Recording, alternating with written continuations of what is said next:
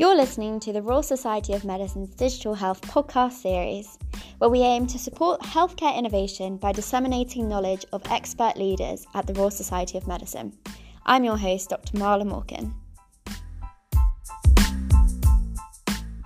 Welcome to another episode of the Digital Health podcast from the Royal Society of Medicine's Digital Health Council. Remember that all views expressed in this episode are of the speakers themselves and not of the Royal Society of Medicine. So, in this episode, we were lucky to be joined by Dr. Edward Korot, and he's a clinical specialist for Google Health. He's also an ophthalmologist and a clinical research fellow at Moorfields Eye Hospital. He recently co authored a paper asking Will artificial intelligence replace ophthalmologists? In this episode, we discussed how AI can really optimize the time that a clinician spends with the patient. And we talk about how machine learning can improve how ophthalmology is practiced. Enjoy! Welcome to this episode of the Digital Health Podcast Series, and I'm here with Dr. Edward Korot, who is a specialist um, at Google Health and also a clinical research fellow at Moorfields Eye Hospital. He trained in the US but is now here with us today um, to give us really an expert overview following his talk today on automated code free machine learning framework for ophthalmic image analysis. So thank you for being here. Uh, a great title. Please tell us a bit more about you and your background and what got you into all of this. Sure. So that's a bit of a mouthful. Um, even the background, honorary clinical research fellow at Moorfields Eye Hospital and UCL. So, um, so I split my time right now between UCL and as an external consultant for Google Health. Um, and so I finished my ophthalmology training in the States uh, at Beaumont and then came over here for a year from last July to this July. So I'm heading back home, uh, going to Stanford for retina surgery training. Um, so what I'm doing here uh, at um, at Moorfields, I have a grant to investigate automated machine learning. So that's what my talk was today. Um, and so, in brief, automated machine learning is machine learning that lets you train a model without using code.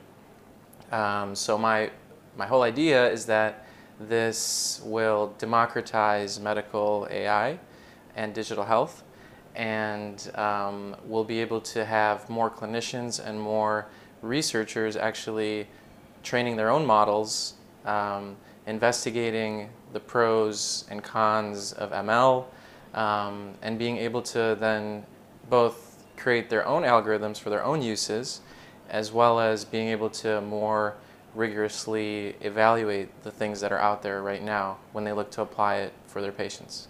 Brilliant. Okay, so for a layperson like myself and some, of our listeners, how would you actually define that? So, what, how would you um, normally create this machine learning process, and um, what is the difference with this automated bit? I mean, actually, physically, what's happening that's different? Sure. So, what we now like to call in our group bespoke expert models are what is currently out there mostly, and is the state of the art.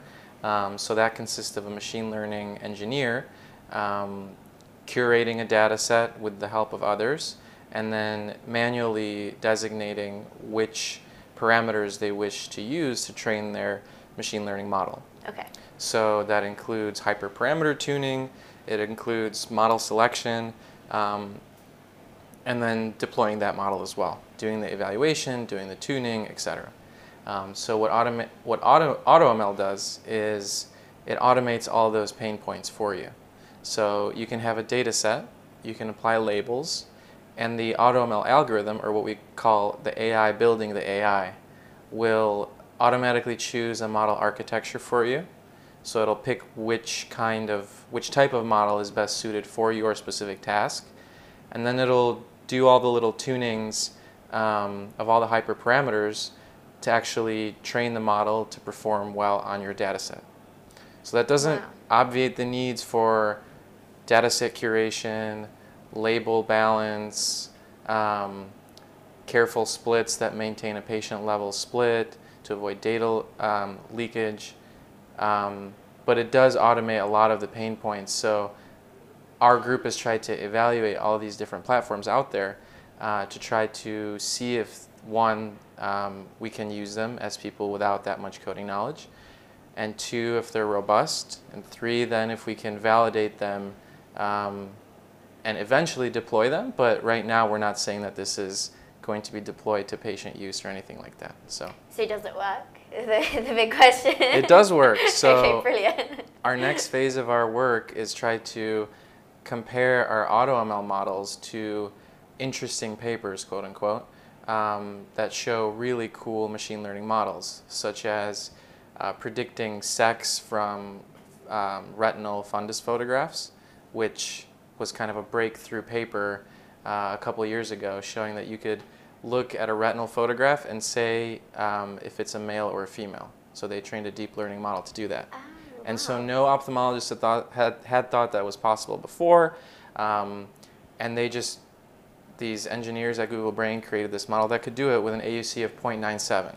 Brilliant. So we're looking at replicating those interesting papers uh, with AutoML. Uh, and so we are getting good results on that. Mm-hmm. Um, so I don't want to self-scoop too much, but we're getting really good performance. And then And other is this with prospective data, sorry, or are we looking retrospectively, still looking backwards at the data set? So we're so we're looking at uh, retrospective data sets first, and we actually first started with public data sets. Okay. We do want to emphasize that you do need to get all of the proper information governance approvals from your home institution.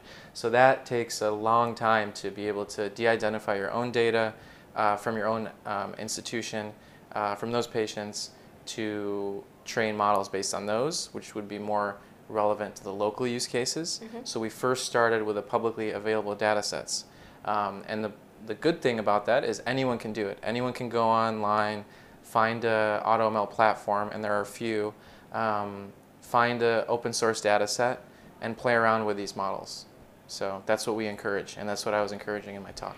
So for the patients, you're, you know, that go into their eye appointments, will there, will this change the way that they're treated? Will they see Hmm. any changes to the actual treatment process, or is this more for the fun and games of Hmm. the clinicians that are playing with these tools?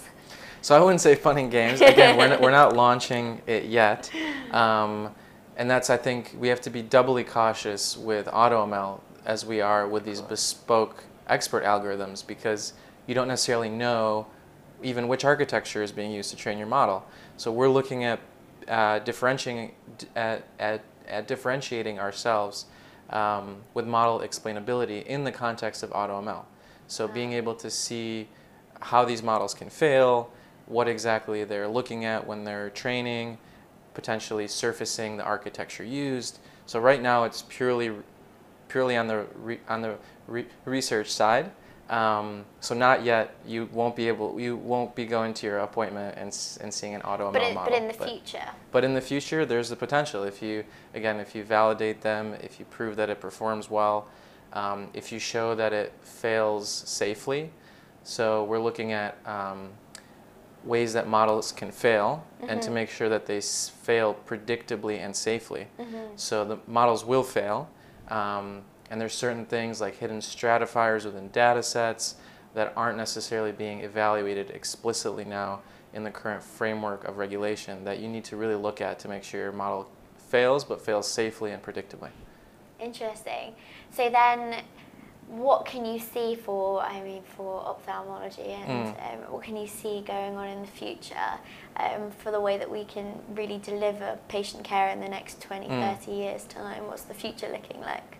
So I think ophthalmology is uniquely positioned to drive the adoption of machine learning in healthcare and digital health um, due to two things. One, the volume of ophthalmology visits is skyrocketing, and it's actually the number one subspecialty in visit volume in the NHS. Wow. um, uh, because people are getting older and a lot of these diseases like age-related macular degeneration are age-related right? It's in the title of the disease.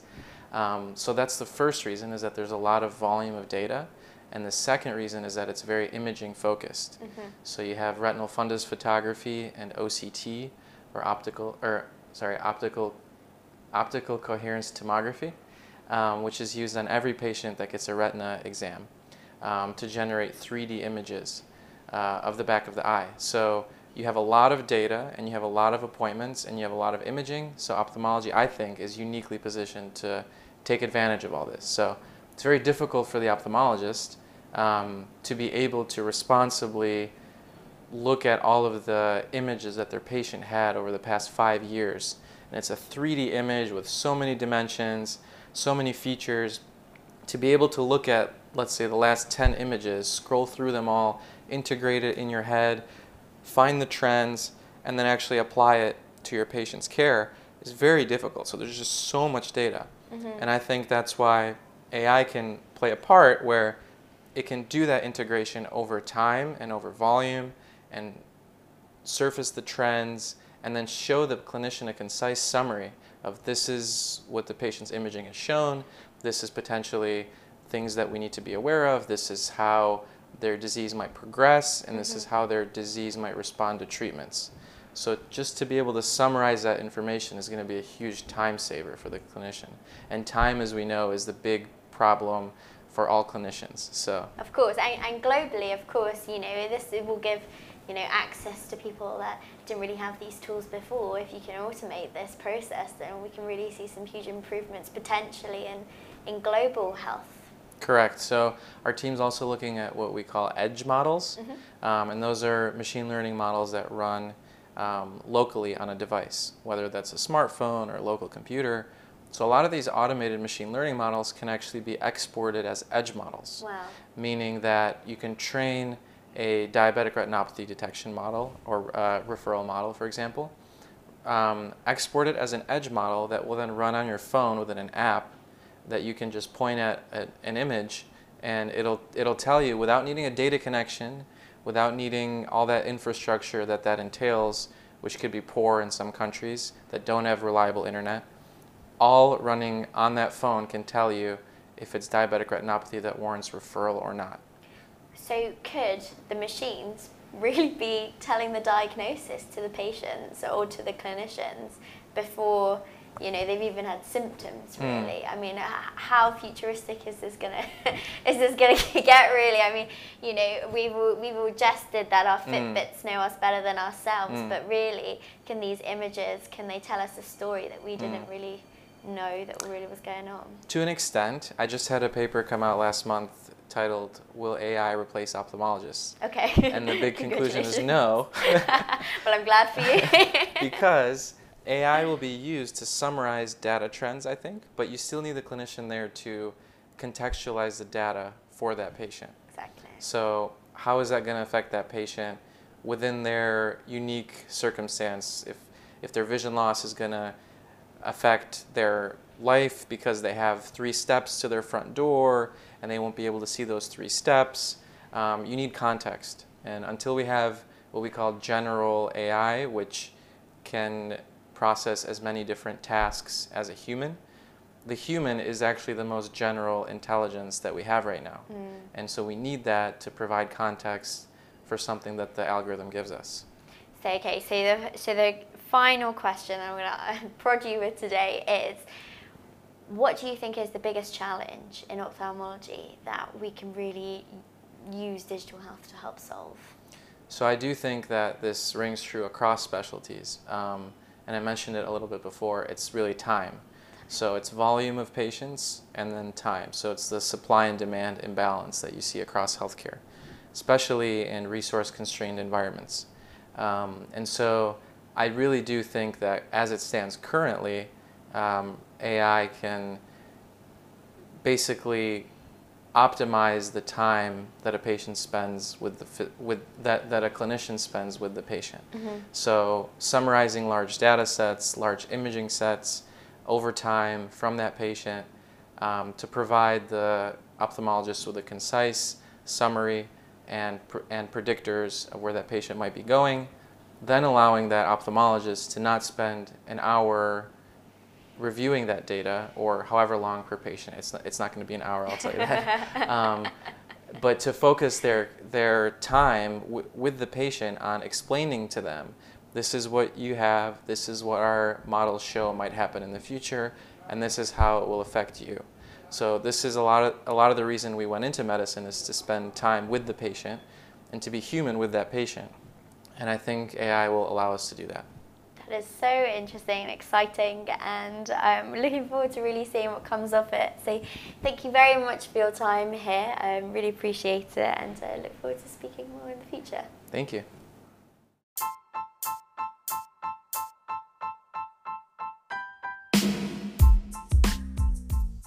Thank you for listening to this episode of the RSM Digital Health podcast series from the Digital Health Council. Please remember that the views expressed in this podcast are of the speakers themselves and not of the RSM. You can continue to follow us on this podcast and tune in to the next episode. And also, we'd love to have you down at some of the Digital Health Council events at the RSM, which you can find out more about at www.rsm.ac.uk. And we've put the links in the podcast description too. Bye for now.